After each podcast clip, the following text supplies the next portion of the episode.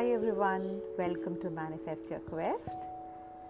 I have something very special today which is very close to my heart.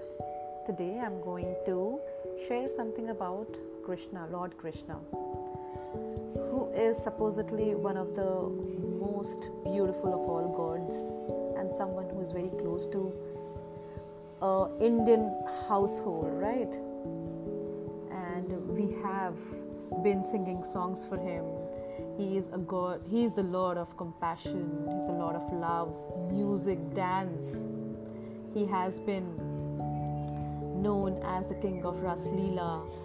And not only that, we have loved the epitome that he represents, you know, as a kid, as a child, as a toddler, and uh, he has been he has been a beautiful God, and his personality and divinity has been something which we all talk about still, all the time.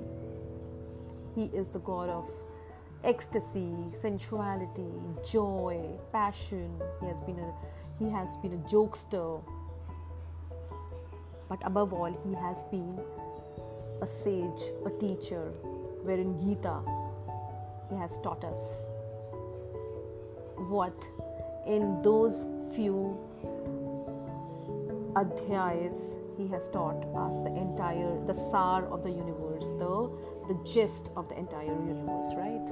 So today i have brought to you dehi padam something which is again which talks about actually not talks about it glorifies our lord krishna. जय शङ्ख गदाधर नीलकलेवर पीतपताम्बर देहि पदम्। जय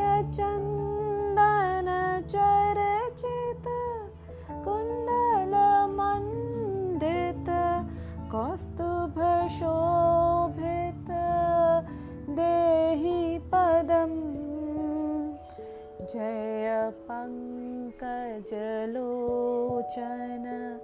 मारविमोहन पापविखण्डन देहि पदम् जय वेणुनिनादक रासविहारक बङ्किमसुन्दर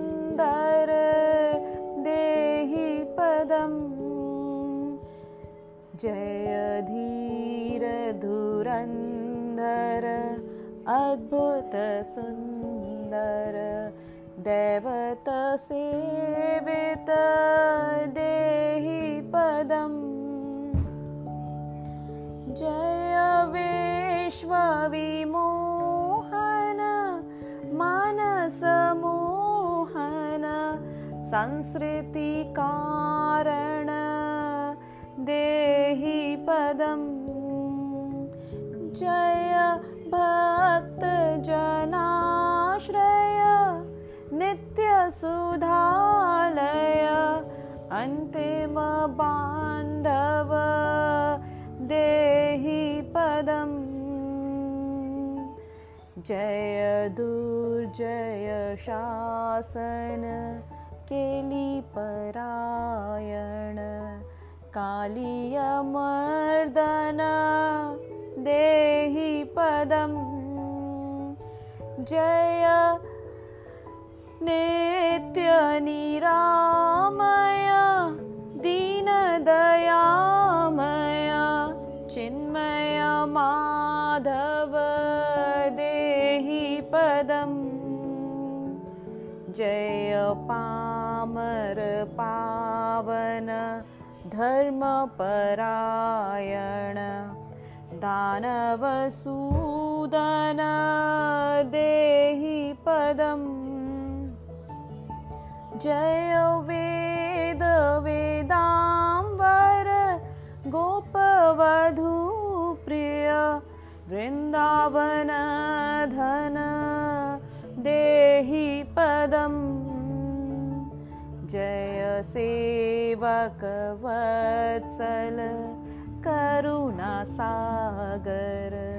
मुरली मनोहर देहि पदम्। जय गोकुलभूषण कंसनिषूदन शाश्वत जीवन देहि पदम् जय योगपरायण संसृतिवारण ब्रह्मनिरञ्जन देहि पदम् ब्रह्मनिरञ्जन देहि पदम् ब्रह्मनिरञ्जन देहि पदम् I hope you loved it, guys. Thank you so much for listening.